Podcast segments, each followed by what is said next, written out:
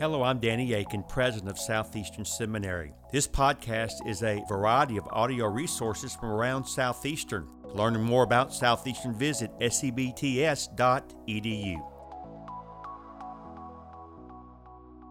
It is a great joy to be with you today. I am excited to be able to share in the study of the Word of God with you. If you have a copy of God's Word, would you take it and turn, would you believe, to the Gospel of Mark? Chapter 9. We've been studying through this gospel this semester, and it's my privilege to take us to Mark chapter 9. I was talking with Dr. Whitfield before, and I said, I, when I was here, when you took us through Mark 6, you took us through the entire chapter. I don't know that there's any way I can do that in 30 minutes. So, um, if you guys want to get the rest of the chapter, I can meet you this afternoon about 2, but we're going to focus on part of this chapter this morning together. Here's my question to you, students and faculty. Do you want to experience the power of God in your life? Now, I believe all of us would immediately say and respond to that, yes, we would.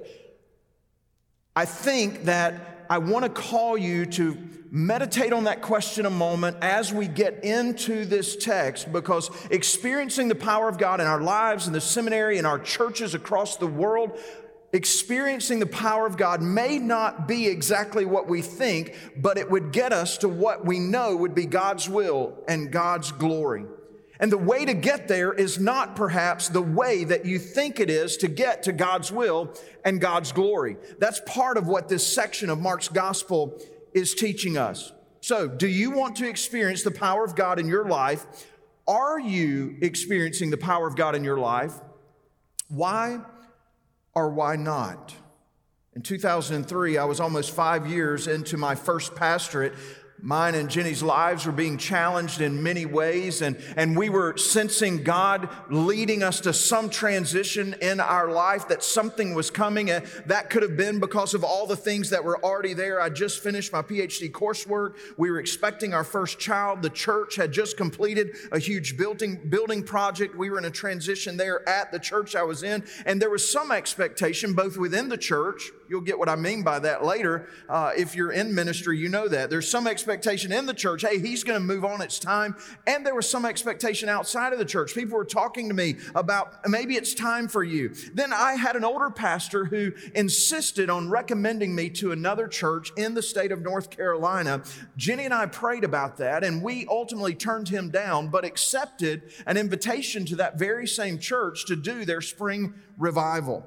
And I preached their revival. I met their folks. We began to love them, and, and they began to pursue us as a pastoral candidate at this particular church. We prayed and sought the Lord's guidance and the counsel of, of many mentors. And finally, we decided that we would meet with their search committee and talk about is God leading us to come to this particular church. Soon it became obvious that doctrinally there were differences between us and the church. This was a First Baptist church in a city in North Carolina that uh, was at that time uh, more of a holdout of the moderate and, and more liberal movement in our own convention. And so those differences came out in the meetings, but the committee was so sure that the church was ready for a change. After much prayer and counsel, we decided to move forward. They decided to move, decided to move forward, and we preached in view of a call, or I preached in view of a call, and then had a question answer period after that time where those doctrinal differences actually came out among the congregation.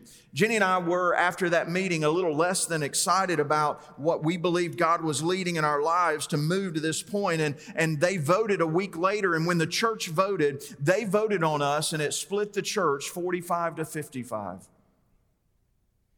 Which, on one hand, made it very clear. But on another hand, Friends, it sent me into a huge moment of questioning. God, I thought you were leading in this way. We thought we were following you. Uh, how, how about questioning of myself, my leadership ability, my ability to articulate doctrine in a way that is convincing? And even, believe it or not, it made me question my call. I'd never felt so rejected or dejected.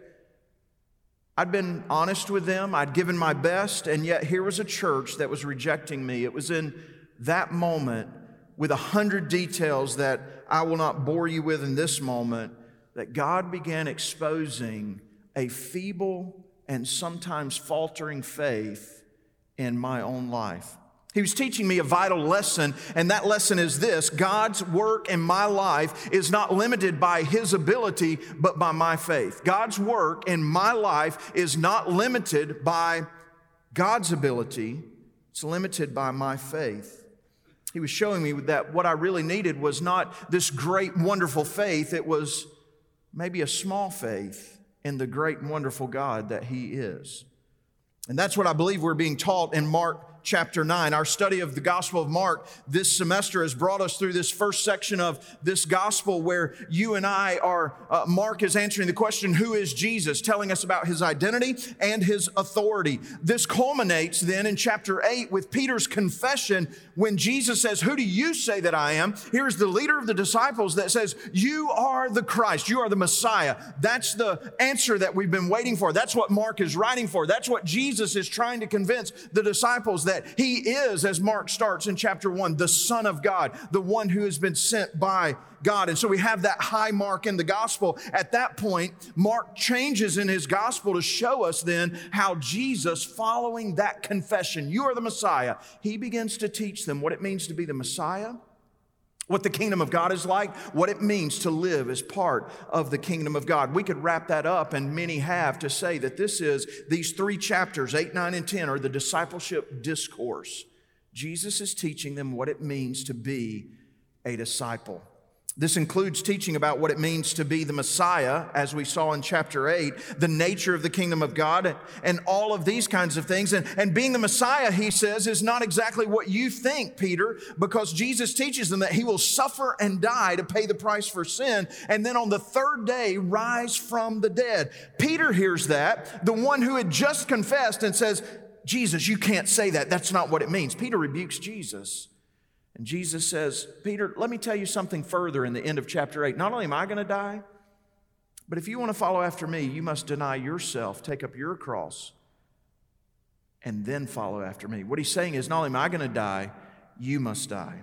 The question as we begin Mark chapter 9 then really is this Will we follow the suffering Savior and give up our lives to Him and for Him or will we refuse to believe? It really is a question of faith. The first part of chapter 9, then, Jesus gives them a reason to believe. He takes Peter, James, and John up on the mountain. They see a visible manifestation of the glory of Jesus Christ, the majesty of his deity. Not only do they see that with their own eyes, they then hear the voice of the Father confirming Jesus' identity and calling his disciples. He says, the father says, Listen to him. This is my son. Listen to him. So they come back down the mountain. Jesus begins to talk, and they get to see if they heard and will follow what the father said. Jesus says, Don't tell anyone what you've seen here until the Son of Man has risen from the dead. Wait, what? We, we just saw Jesus in all of his glory. We just saw him dazzling so wide in, in the deity that he is. We heard the voice of the Father. Now you're talking about rising from the dead. And so the text says, they then begin to ask, what, what in the world is rising from the dead? What they're saying is, Jesus, you, you can't die. And they're debating about what that even means, rising from the dead. Now, in the text I want us to read this morning, beginning in verse 14, we pick up where they come to the other nine disciples and they are in the midst of the crisis, and that's where we really learn what Jesus is doing. The power of God in your life that they had just witnessed is not limited by God's ability, but by our faith. What I learned, friends, when I was questioning everything about my call and God's direction for my life is that God's work to bring about His will to use us for His glory is not limited because of His ability, it's limited because of my faith. And He's building our faith in every circumstance, especially those where our faith falters and where our faith is feeble. If you're here this morning and you want to experience the power of God in your life, this text is for you. It teaches us how our faith, our trusting God, relates to our experience of God's power in our lives.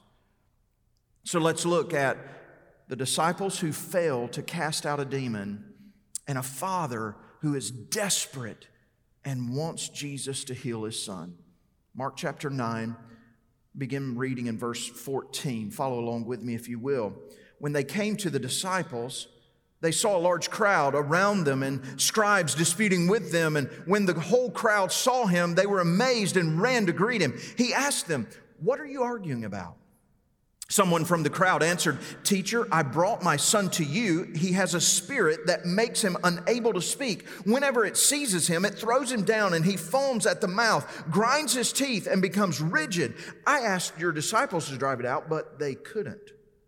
He replied to them, You unbelieving generation, how long will I be with you? How long must I put up with you? Bring him to me. So they brought the boy to him, and when the spirit saw him, it immediately threw the boy into convulsions. He fell to the ground and rolled around, foaming at the mouth. How long has this been happening to him? Jesus asked the father. From childhood, he said. And many times it has thrown him into the fire or water to destroy him. But if you can do anything, have compassion on us and help us. Jesus said to him, If you can. Everything is possible for the one who believes. Immediately, the father of the boy cried out, I do believe, help my unbelief.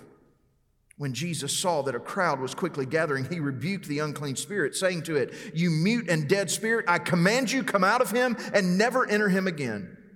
Then it came out, shrieking and throwing him into terrible convulsions. The boy became like a corpse, so that many said, He's dead. But Jesus, taking him by the hand, raised him, and he stood up. After he had gone into the house, his disciples asked him privately, Why couldn't we drive it out? And he told them, This kind can come out by nothing but prayer. This is the word of the Lord. I want you to see in this text this morning seven lessons from the faltering faith of the disciples and the feeble faith of a father that help us grow in our faith in Jesus so that we can indeed experience the power of God in our lives. And yes, I did say seven. So hold on, get your pens and paper out, and we'll write these down and move forward. Verse 14 Jesus and the three disciples come back to find the other nine disciples in a dispute with the scribes. The disciples had experienced a failed attempt to cast out a demon. The father blames the disciples for the failure, and no doubt they are being ridiculed by the scribes that are there because, think about this, a failure of the disciples, for the scribes at least, is also a failure of Jesus himself. And so they're there disputing with the disciples. This is where we learn our first lesson about how to grow our faith so that we can experience the power of God. Number one, don't allow your failures to become distractions. Let me say this very plainly to you, brothers and sisters. You will have times when you fail. There will be times when you fail in your faith, when you don't have enough faith to follow after God, when you're blinded and, and your faith is actually in the wrong things, you will trust the wrong things. That is sin. Let's, let's agree with that. Failure of our faith is always and only a result of sin in our lives. Hebrews chapter 11, without faith, it is impossible to please God. And when our faith fails, it's an opportunity for the enemy to come in and work. The disciples are distracted here into an argument and they're distracted from the ministry that God had called them to and the ministry that they had intended to do in the name of Jesus. And we find them not ministering but disputing. The Apostle Paul has a lot to say about this in his letters in the New Testament, doesn't he? How dangerous it is just to dispute over things. Remember, Jesus had given these disciples the authority to cast out demons in chapter 3, verse 15. They had had great success in casting out demons and, and healing the sick in chapter 6, and now their faith has failed, and because they're disputing, the ministry is stopped. Sometimes Brothers and sisters, when we fail, we become defensive about our own actions, trying to, to justify where we are and what happened, and, and we lose our focus, and we even sometimes will walk away from ministry. Lesson number one that I believe that you can take from this is don't allow your failures to distract you from the work of God. In verse 15, when Jesus enters, the, encounters the crowd. They're amazed at him and run to him. And he asks what's going on. Some man in the crowd speaks up and states the problem that led to the dispute. He had brought his son to Jesus for healing. The disciples attempted and failed. And in Jesus' response, in verses 17 through 19, we learn a second lesson about how to grow our faith. Accept the rebuke of the Lord as a gift that exposes your need for growth. Accept rebuke as a gift that exposes your need for growth. Specifically, down in verse 19, Jesus' rebuke when he says, You unbelieving generation, how long will I be with you? How long must I put up with you? That is not a soft rebuke. A lot of times we think about Jesus as this soft spoken leader in the New Testament. He is not being soft spoken here. He is not being gentle here. He is looking at the entire crowd, the scribes, the crowd, and his disciples, and says, You unbelieving generation. He is calling out their faithlessness very clearly. It's a straightforward and it is harsh in the way that he says it. He accuses them all of faithlessness. You almost feel the frustration in Jesus and you hear the truth in the two rhetorical questions that he asked How long will I be with you? We know the answer. He was trying to tell them the answer, but they weren't getting it. And how long must I put up with you? Jesus knows that they will be alone and, and wait on the Spirit of God, and He wants them to experience the power of God. And He knows that He is not physically going to be with them very long. When faith fails, friends, and God rebukes us, we have one of two choices. I've seen this in ministry, I've seen it in my own life. When God rebukes us, either through His Word or through His church or by His Spirit, you and I typically respond in one of two ways. We turn away from God because we can't handle the rebuke and we want to justify ourselves and leave, or we turn to the Savior and run to Him. It's a mark of the growth of your faith brothers and sisters, when you run to Jesus in your failure and when you're rebuked. Allow the rebuke of God in your life, whether it be, as I mentioned, through the Spirit of God and His Word or through the church of God and His Word.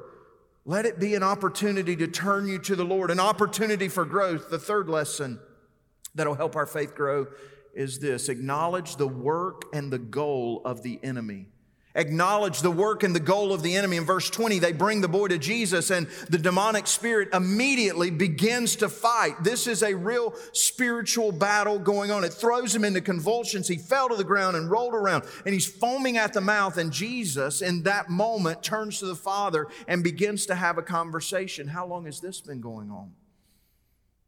Notice in verse 22, the father had answered since childhood, and he says, And many times it has thrown him into the fire or water to destroy him.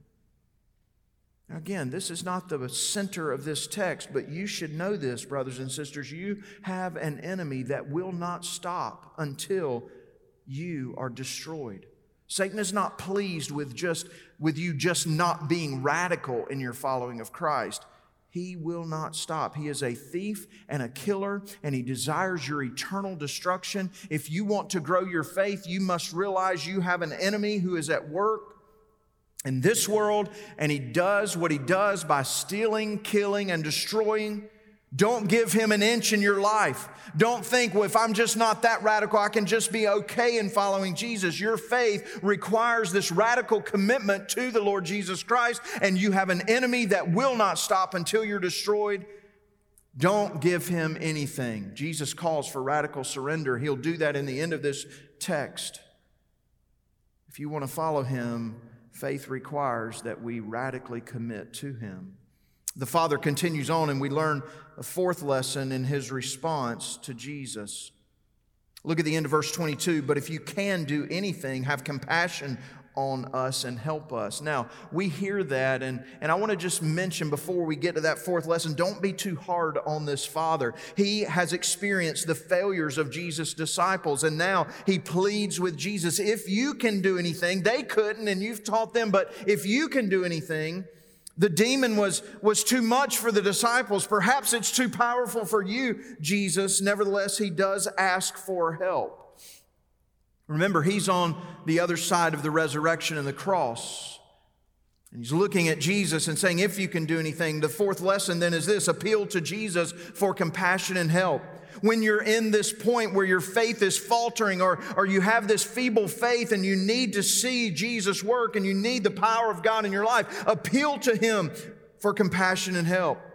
Brothers and sisters, if you're here today and your faith has failed, You would say, I, I, want to believe. I, I want to see the power of God in my life. This is the invitation for you. Appeal to Jesus. Come to Him as this father who did have small faith, but he came to the Lord Jesus. He cried out to Him. He asked Him to help. Cry out to the Lord. Ask Him to give you eyes to see and ears to hear. Ask Him to help you. He delights in your appeal to Him. The Father does what is exactly the right thing. He appeals to Jesus, and in that we learn, in His appeal, we learn our fifth lesson affirm your trust and admit your need. Affirm your trust and admit your need. Jesus responds to him, if you can. You can almost hear the sarcasm in Jesus' voice. He knows who he is, he knows what he's trying to teach the disciples. And yet, this father has seen the failure of the disciples and he's coming kind of tentatively to Jesus and then Jesus makes this promise that I believe gets us to the center of what he wants you to know about the power of God in your life. Everything is possible for the one who believes. Everything is possible for the one who believes. Jesus, if you can do anything, and Jesus said, you know, what happens in this moment is not dependent on my power. I have no shortage of ability. What is dependent on me working is your faith. And school, church, friends, I want you to hear this. At Southeastern, in our churches, what limits God's work in this world at this moment is not our God's power. He has the ability to display his power in ways that would turn hearts of fathers and sons, of mothers and daughters to himself. And he says to us, everything is possible for the one who believes.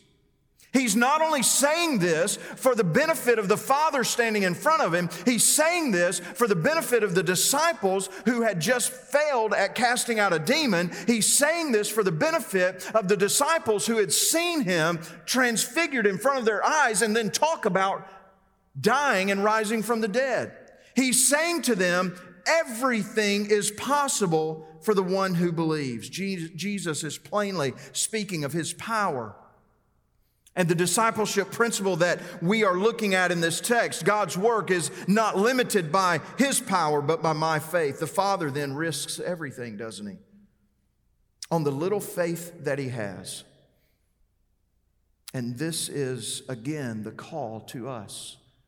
Would you cry out to Jesus the way this father does. We look at his faith and we say, oh, it is a little faith, but that is all that we need. We need a little faith in a great God. You see, because the power of what faith can do is not in the person that holds it, it is in the one in which we are believing. I believe. Help my unbelief. His faith has been tested by the disciples' failure, but now it's confessed. I believe.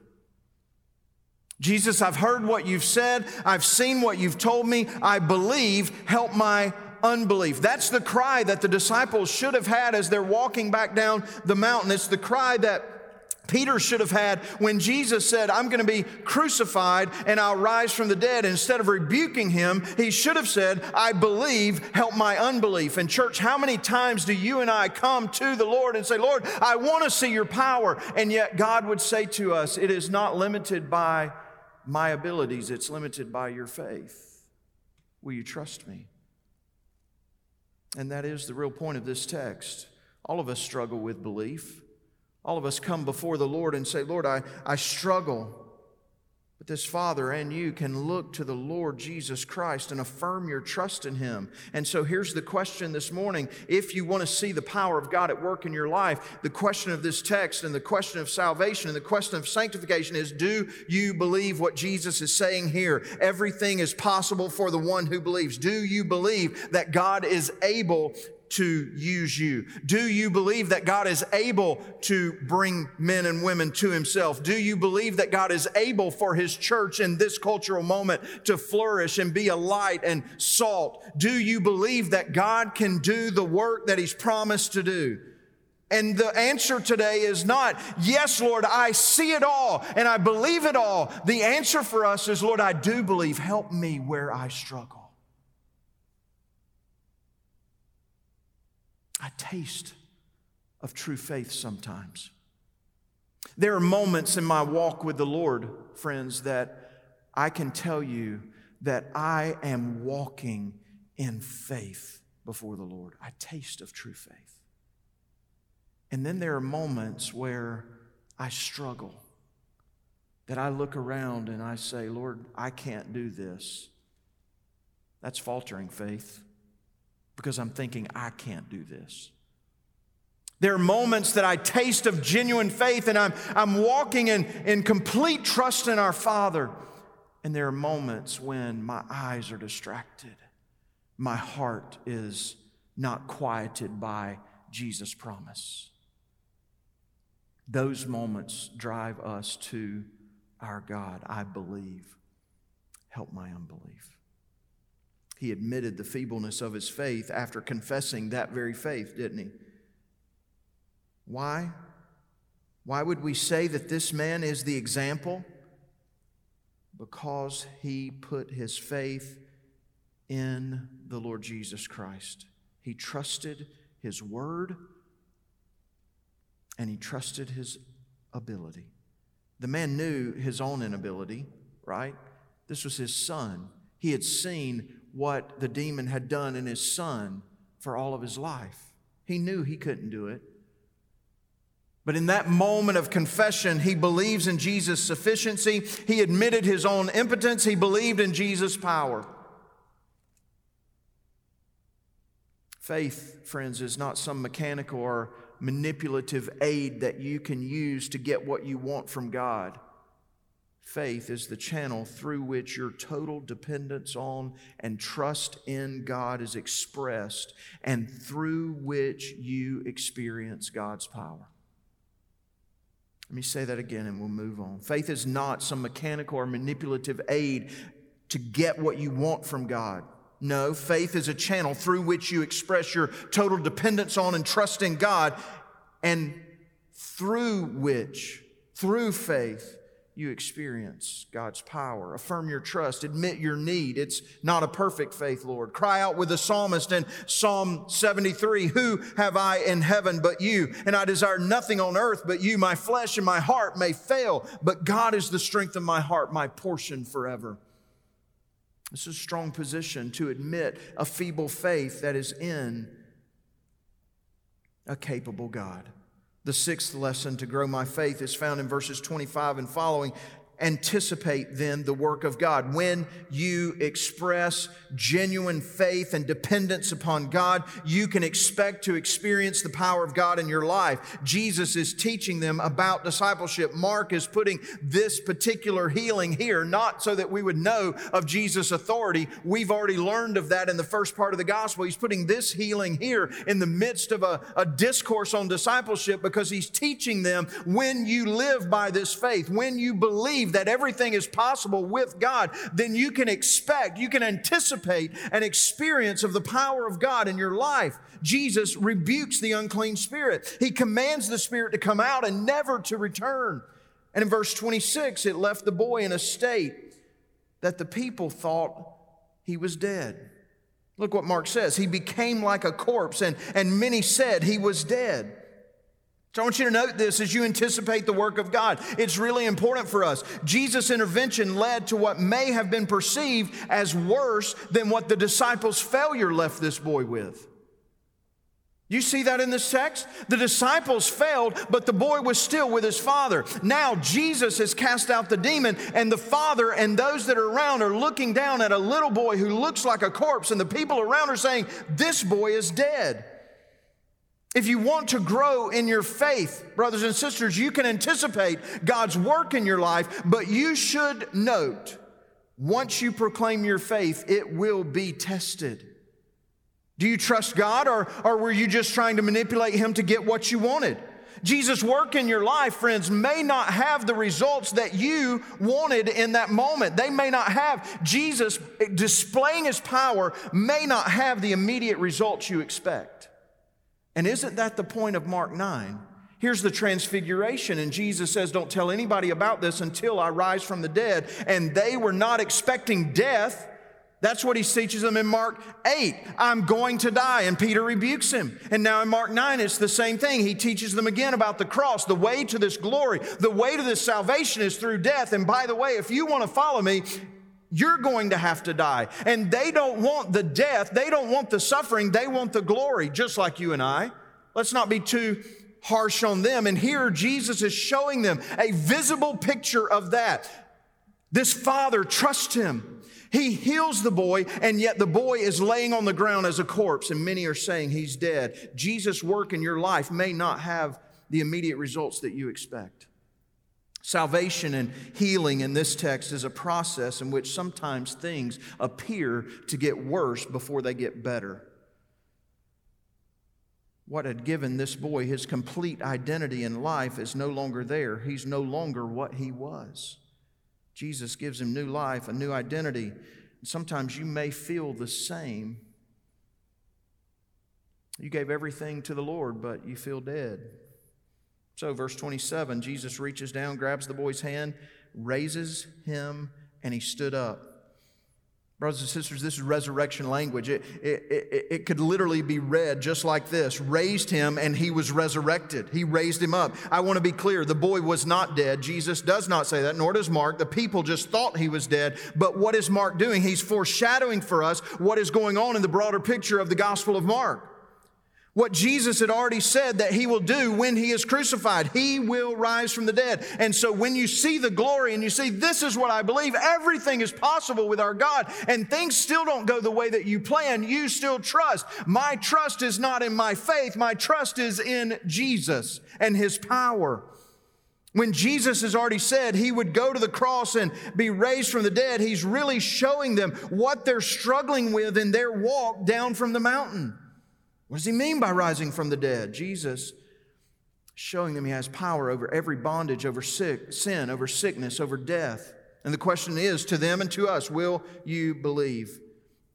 Believe what? That he can bring the dead back to life. We're getting ready to celebrate Easter, friends, and Easter is the center of our faith because if we know that Jesus walked out of that tomb, then that kind of power says that he can help us overcome sin, that he can do whatever he wants, that his will and his work in our life to glorify him, to bring about his kingdom will be accomplished. Will you trust him? Will you trust him? The final lesson about growing our faith is found in the disciples' question in verses 28 and 29. Assess your faith with the help of Jesus. Assess your faith with the help of Jesus. In verse 28, the disciples wait until they have Jesus along. They say, Why could we not drive this one out? Uh, just to note this, this is the right posture. They're asking the Lord to assess them. When your faith fails and when you're not experiencing the power of God in your life, the correct thing to do is assess your faith by coming to the Lord Jesus Christ, by coming to His Word. And remember here, when the power of God is not experienced, we often blame God or run to, from God, they come and say, Lord, how, what do we need to learn here? It's the right posture. Verse 29, he tells them, This kind can come out by nothing but prayer. What is Jesus teaching them and us even in this moment? Well, what is prayer? Prayer is the tool that God has given us by which we express our dependence upon Him and through which God has promised to act on our behalf. It is the tool through which we express our complete dependence on God and by which God has promised to act in response to his people's prayer. In other words, as we express complete dependence upon God, God responds to our prayers to accomplish his will in our lives. So, friend, do you want to experience the power of God in your life? You come to this text and you say, How's my faith? How's my faith? Am I willing for my faith to grow? Am I expressing this dependence upon the Lord? Are you willing to bow your heart in dependence to express that before Him to say, God, I need you to move in my life? If that's the posture you're taking, I, I want you to know that the Bible teaches us very clearly that our God is one who delights in our trust and our faith and our dependence in Him. He is one who has said, Everything is possible with me. And you and I come and we cry out, Lord, I believe, help my unbelief. That's the posture of prayer. He delights in your faith and your dependence upon Him. So the real question is not just do you want to experience the power of God in your life, is will you allow Jesus to grow your faith and will you express that dependence upon Him? Are you desperate like this father? Lord, I believe. Help my unbelief. Let me pray. Father, thank you for your word. Thank you for this Father who, in this text, gives us such a clear example, not only to your disciples, but for us today. That we as your people would come to you expressing our complete dependence upon you. Lord, we, we say together, we desire to experience the power of God in our lives, in our churches, in this school, to the nations, Lord. We want to see your name be made great. And so we come, Lord, we believe. Help our unbelief. We need you. We need your work in our lives. We need our faith to grow, especially, Lord, when it's faltering, when it's feeble. Fill us with your spirit, we pray in Jesus' name. Amen. Thank you for listening to this podcast. Consider giving to Southeastern Seminary online or visiting us for a preview day. For information on how to give or sign up for a preview day, visit sebts.edu.